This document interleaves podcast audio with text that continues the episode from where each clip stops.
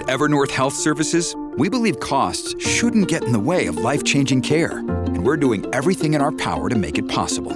Behavioral health solutions that also keep your projections at their best? It's possible. Pharmacy benefits that benefit your bottom line? It's possible. Complex specialty care that cares about your ROI? It's possible. Because we're already doing it.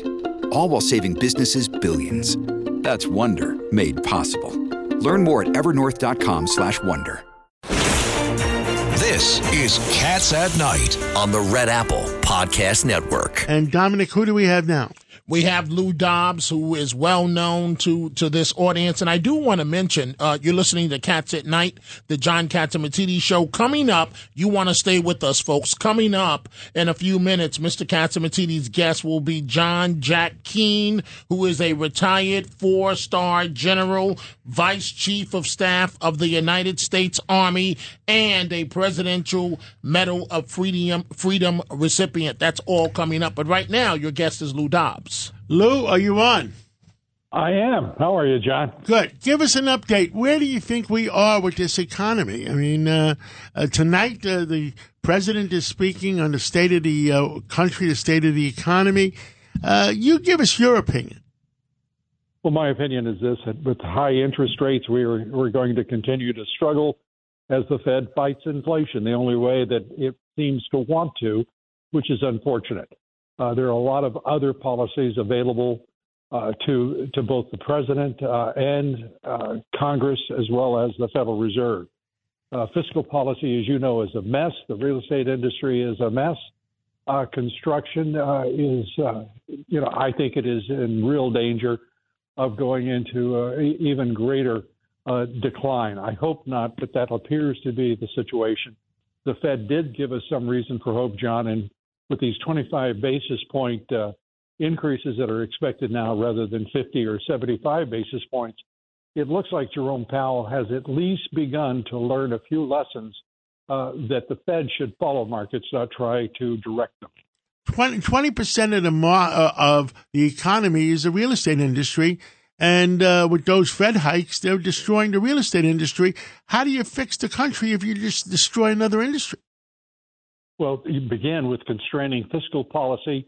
You also begin to back off these interest rate hikes and try, if you must, to deleverage the Fed's balance sheet. Now, and you have to do it gradually. This is we've never been here before, John. You know that very well. It's a new economy. It's a new type of economy. It really is. And we have never seen so many people talking about recession. And while high inflation is at this level, and at the same time, you have an unemployment rate of less now than 3.5%. I mean, this is just crazy what is going on by the numbers. Agreed. In this economy. Lou Dobbs, Goldman Sachs today called for $100 oil. Goldman is up to their old tricks again. I mean, if you have $100 oil, fasten your seatbelt. We're going to the moon on inflation. Well, that's what happens when your CEO moonlights as a DJ. I mean, you've got some real conflicts at Goldman here. And the idea that they are proselytizing their book, to me, is, first of all, it's so obvious, and secondly, it is so wrong. If oil goes down to 65, inflation goes away. We fixed the problem by opening up the oil spigots, and Biden has attempted to do that with opening up, what's the name? The Strategic Reserves? The which one? Strategic Petroleum Reserves. Oh, not only that, no, in Alaska. Willow. The Willow project was supposed to make available 650 billion barrels over 30 years. I mean, that'll help. Oil was down to $73, $74, and inflation goes away.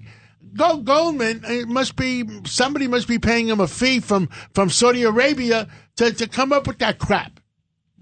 Well, that's why I said they're proselytizing their book. They want that. They're advantaged to that outcome, and that's what they're going to push.